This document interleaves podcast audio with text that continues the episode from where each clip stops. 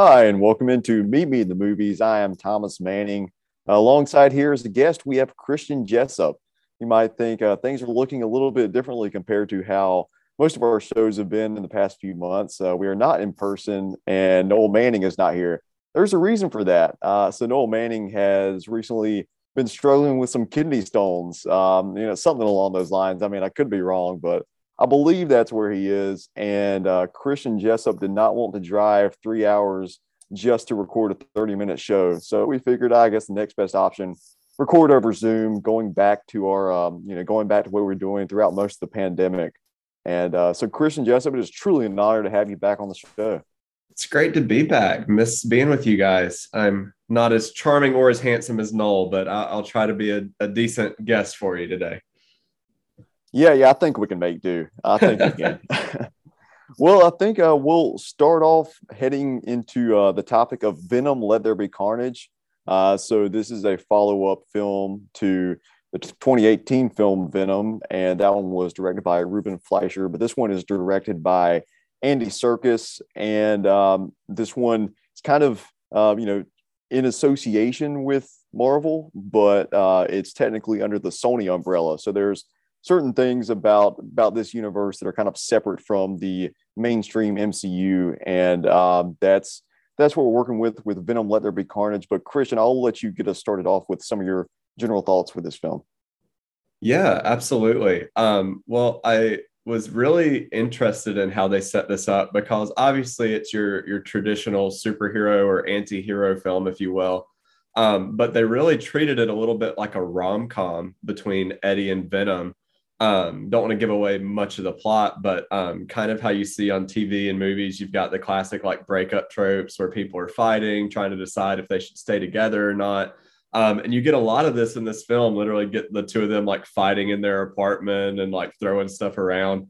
Um, so I liked that angle at it. Um, you know, they they call it a symbiotic relationship since Venom is a symbiote, but treating it like a romantic relationship almost um, was an interesting way to do it. Um, for me, your love of this film is going to be pretty dependent on your thoughts of the first film. Um, if you couldn't stand the original, I don't think there's much here that they added that's going to change your mind on the series. But if you enjoyed the original, I really think they doubled down on what worked. They really got that comedic element going.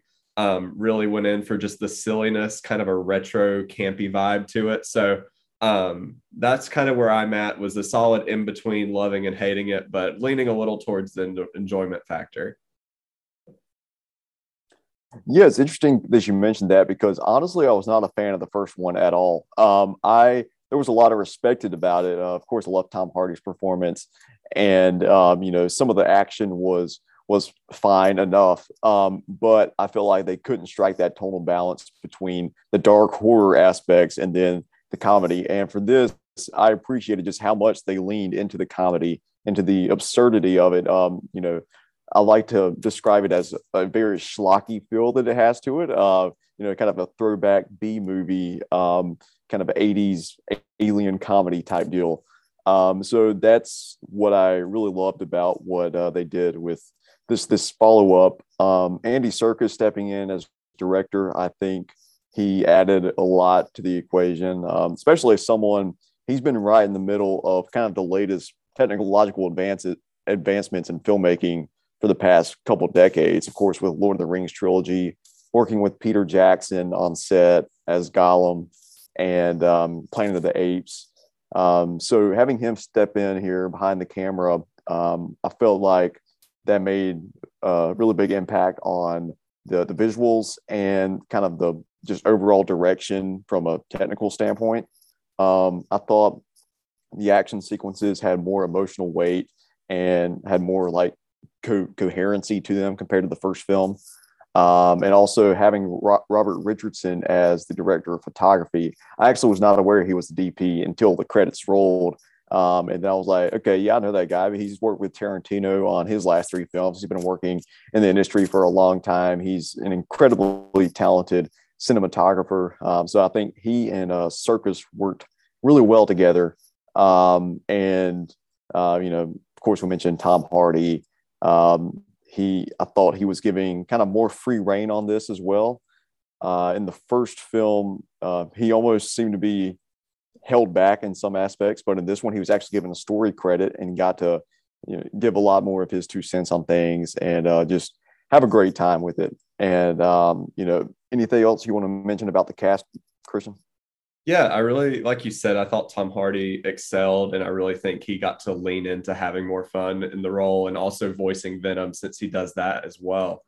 Um, and then, of course, Woody Harrelson. If you're going for that schlocky, fun sort of feel in this film, what better person to play your villain than Woody Harrelson, who really just gives an over the top performance? I, I, feel like, from the looks of it, it looks like he's having a blast with this film. Um, and so I, I think that that really benefited from instead of trying to have like a serious villain, they really leaned into someone who would embrace the the fun, goofy side of things. And I thought he he nailed it with the role.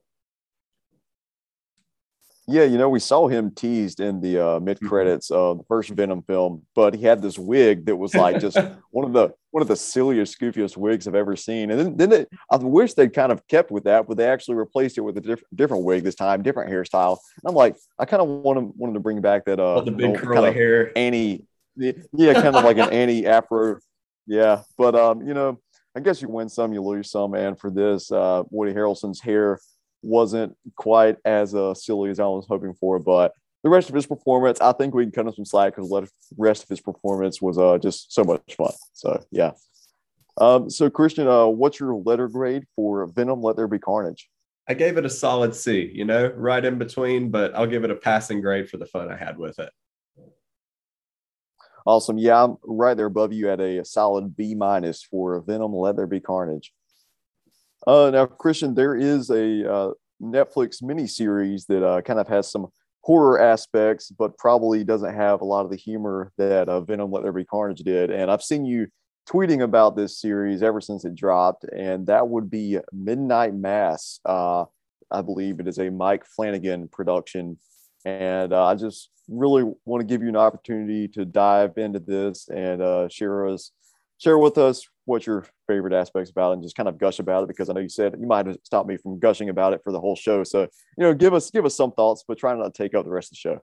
Yeah, I've I've condensed my three hour thesis presentation on this uh, limited series into into a little five minute segment or so here. But yeah, like Thomas said, Midnight Mass. It's a limited Netflix series directed by Mike Flanagan. Um, you might know him from lots of horror background stuff, Haunting at Hill House, Doctor Sleep. Um, he's really been killing it, so to speak, in the in the horror field um, for the past several years now. And so the plot of Midnight Mass centers around this isolated island community that starts experiencing supernatural events after this new mysterious priest arrives in town. Um, and you know that's about as far as I can go without giving away big plot points but it's just another masterful series from Flanagan. My favorite he's done, and it's already become one of my favorite mini series of all time. Um, from a technical perspective, everything's operating high cylinder. The direction and writing are next level. Um, lots of really nice long takes, one shots throughout the series. Um, the acting, every person is on the top of his or her game and the dialogue um, almost reminded me of Aaron Sorkin, to where it might not be the most realistic dialogue with how people talk, but it's just entrancing. Um, a lot of the series, even though it's billed as a supernatural horror series, a lot of the series is more of a debate about faith, specifically um, Christianity and Catholicism. Um, and it's really just um, Flanagan, who grew up Catholic, kind of examining his faith under a harsher light um, so you've got a lot of people in this series, you know, debating is there a higher power? Why would a God let bad things happen? Um, and really showing how religious people can use their religion both for good or for evil. Um, so, I mean, that fascinated me. I'm a Christian, and to see a film um, examine faith that's not one sided, you know, it's not a Christian film. So it's not just looking at it from a Christian lens, but it's not all a harsh um, condemnation of Christianity either. So to see kind of this um, ambiguous debate about faith with kind of a horror background was fascinating for me. And um, I think it would have been hard to pull off from anyone else, but just all around great writing, direction, and acting just made this a perfect series for me. Um, and if you can't tell, I loved it. I, I gave it an A without question, and it's already moved to the top of my list all time. Yeah, your uh, your discussion of the kind of connection there between the horror genre and the faith debate uh, reminds me a lot, actually. Uh, friends friends of the show, the Fear of God podcast. Uh, my dad uh, or Noel Manning, uh, he he ha- has um, he's had them on the show before to talk to them, and they have a podcast that kind of discusses and analyzes horror films through the through the lens of um, you know faith based faith based perspective. And uh, so I'm sure that they'd have a lot of interesting thoughts about this one. Um, and also, Christian, uh, I know Flanagan has done a few things on Netflix for a few miniseries, uh, but these are this one is completely separate from those. Is, is that correct? That's right. This is a completely different series, standalone. You don't have to have seen anything else to to enjoy this. That's awesome. Yeah, I'll definitely get around to it at some point. I just kind of have to be the right mindset for horror. um, it's it's one of those genres that I have to, you know, kind of set aside a lot of things and just come into it, focus intently. So, but I know, um, no, you're not gonna not gonna let me live it down until I get around to watching it. So I promise I will. Oh yeah, yeah. Well, we're going to take a short break here on Meet Me the Movies, but on the other side of the break, we will talk about Old Henry, a uh, western starring uh, Tim Blake Nelson, and uh, if we have time to it, we might get to some Nick Cage action, with Prisoners of the Ghostland, which has been uh, billed by Nick Cage himself as, quote, the wildest movie I've ever made. So be on the lookout for that on the other side. Meet Me in the Movies. Thank you so much for tuning in. Hi, and welcome back into Meet Me in the Movies. I am Thomas Manning with Christian Jessup. We are filling in for Noel Manning as, uh, you know, he's, he's, had a little bit of a uh, rocky week, I guess you could say. Uh, you know, he might might get mad at me for using that pun, but we're, we're rolling with it. We're rolling with it. Um, so now we're going to be here talking about uh, the Western that I teased on the other side of the break, talking about Old Henry. Uh, this is this stars Tim Blake Nelson as Henry, Old Henry, and this is kind of about a father living out on the farm in 1906, somewhere in the American Southeast. It's not quite a Western based on geography, but it definitely has the uh, elements of a Western genre piece. Um, and it's also deals heavily with this father son relationship between Tim Blake Nelson's character Henry and his son Wyatt, who is played by Gavin Lewis. Um, and there's this uh, a big part of the their relationship. The son thinks he's kind of ready for the world. He's ready to go out there and be a man on his own. Uh, but his father kind of, you know, he, he has other ideas. He doesn't think his son is quite mature enough for that. Um, so in, in a sense, it has a coming of age type aspect to that part of the story. Um, and also the character of Henry he he has a past. Uh, we don't know what exactly that past is, but it's something uh, that we we assume he's he's done some things in the past that maybe he's not proud of, and that maybe he's trying to leave behind. Um, and all of this kind of comes to a head as outside forces encroach on this secluded farm out there in the American Southeast, um, and the lives the lives of Henry and Wyatt and their relationship is going to be changed forever um, as these as these outside forces, um, you know, kind of kind of come into the mix, and the past of Henry starts catching up with him. Uh, this film is directed by uh, Ponciroli. I believe that is the correct pronunciation. Uh, we might get some non-viewer mail about that if uh, that's not right, but uh, we're doing our best here. Um, and I just got to say, first off the bat, uh, you know, I've, I've, mentioned what they did with the emotional side of things that I had had a lot of love for, but also the action direction here is is really something else. Um, what they do with the um, you know with the camera work, uh, the cinematography, a lot of really great tricks with the focus and the depth of field and the camera movement. Um, you know, you have action, you have like shootouts, you have some melee action, you have some handheld weaponry, and all this is choreographed and directed with such such precision and such efficiency and um, I was just kind of entranced with the action we saw. But um, it wasn't like it wasn't glamorized action. It was um, something that felt very realistic and very raw. And um, it, you know, I know my love for the film The Last of the Mohicans is very much known, and uh, Noel's love for that film. And a lot of the action this kind of reminded me of how the violence Last of the Mohicans was portrayed. It's not exactly seen as something that's um, you know should be should be applauded, but it just felt like you know these characters are forced into situations to do to do things that they're not proud of, um, and to uh, you know resort to violence. So the way that that was portrayed was something that I was very much impressed with. Um, and Tim Blake Nelson, it very much is his film.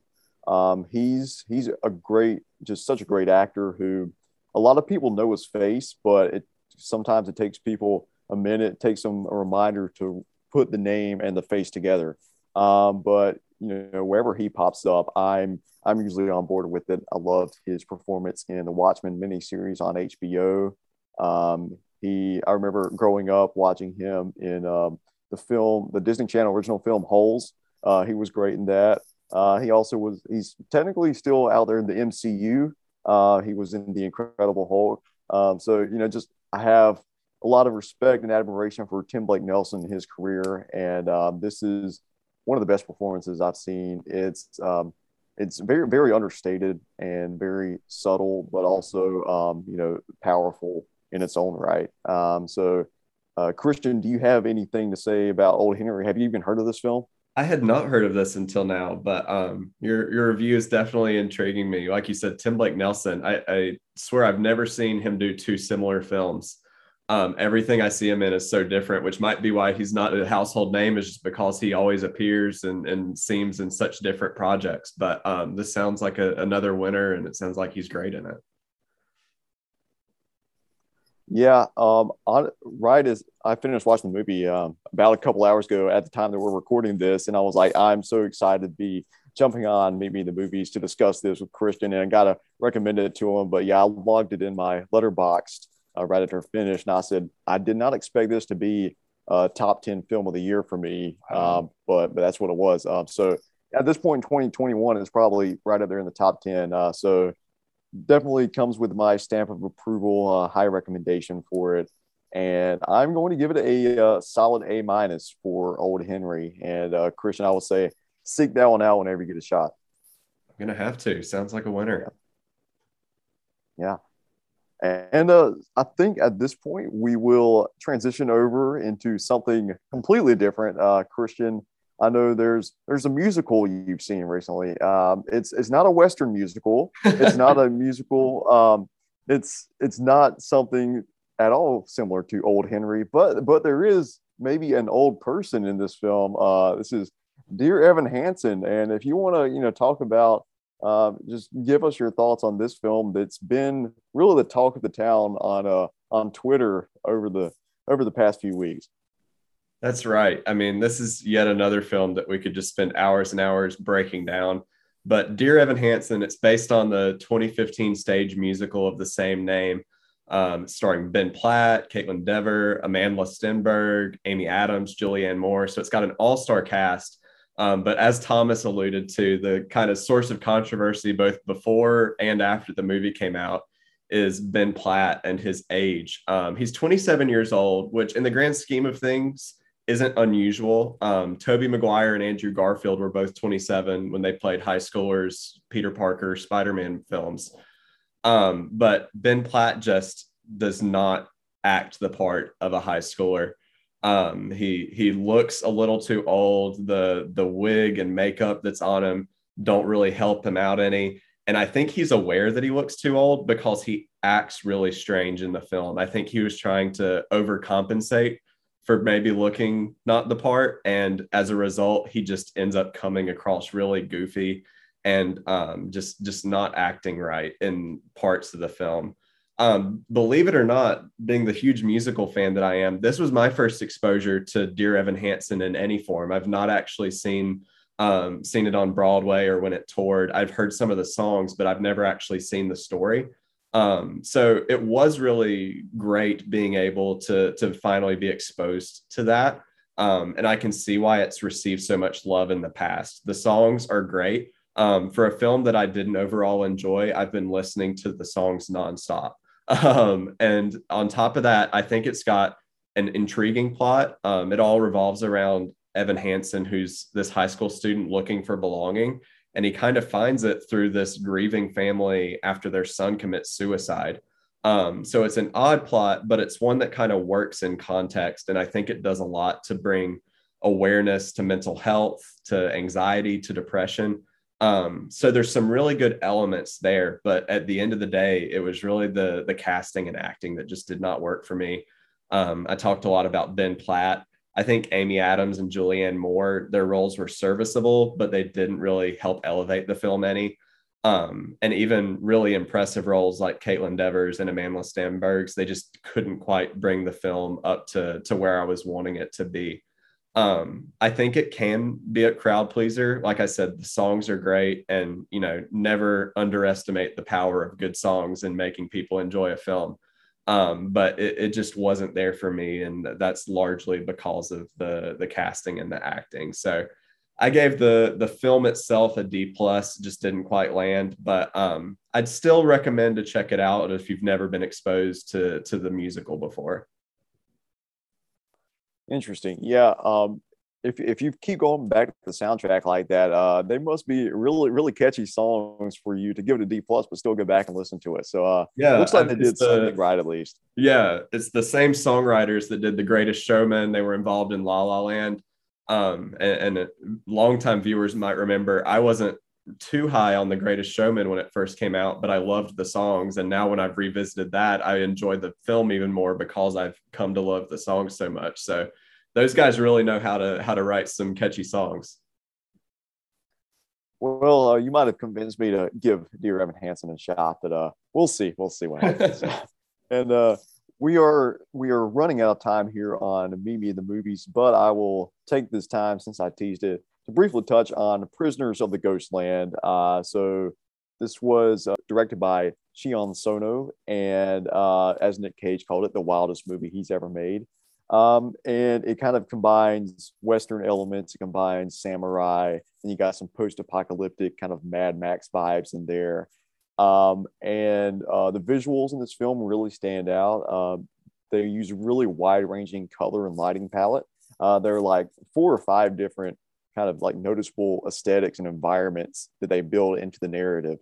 Um, and that's you know one of the things that truly stands out about it. Um, really interesting character study about kind of an outlaw bandit who's done some bad things in his past, but he's looking to redeem himself. Um, you know that I guess you could connect that to Old Henry in a sense. A lot of those same themes are things we discussed in Old Henry, um, and uh, but also in the case of Nick Cage, um, with him with his character, you don't know if he's trying to redeem himself just for the sake of you know saving his soul, or if he's doing it because he truly um, he truly feels weighed down by the sins of his past. So what they do with that in this um, you know kind of gonzo type of action film. Uh, it's a really interesting uh, balance they have and they're working with. Um, I can say that I was watching this film with my friend Austin Buzzard, who is a massive Nick Cage fan. And uh, Buzz said, you know what, that might have been the most entertaining movie I've ever seen in my life. So uh, that that's a that's that's what we'll uh, that's what we'll give to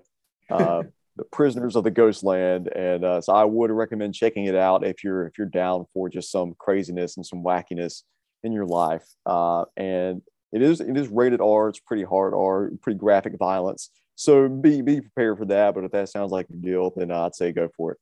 Do you and, uh, agree with nick cage's it, assessment that it is the wildest film he's ever done? He's done a lot of wild films I just might. Yeah, it uh, it pretty much lived up to that hype for me. So I got to give a solid B to Prisoners of the Ghostland, and I will take Christian. Uh, if, if that sounds if that sounds up your alley, go for it. Nick Cage is one of those guys. You know, whether the film is amazing or terrible, I just have to check it out when he's in it. So. yeah, yeah. I mean, he does about five every year, so you get plenty of opportunities for it. yep. Well, Christian, uh, it's been a pleasure having you back on the show, and I really appreciate your time uh, today. And um, you know, if there's anything you want to leave with the audience before you leave.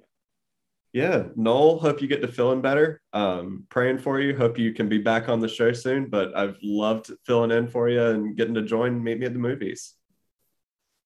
Yeah, well, it's been great having you. And our movie quote of the week, as we right off into the sunset here is from Nick Cage's character in Prisoners of the Ghostland, who his character isn't given a name other than the hero. So this is from the hero. He says, I am radioactive. And that's it for us here on Meet Me the Movies today. Thanks again to Christian Jessup and Thomas Manning. Hope you guys have a great week.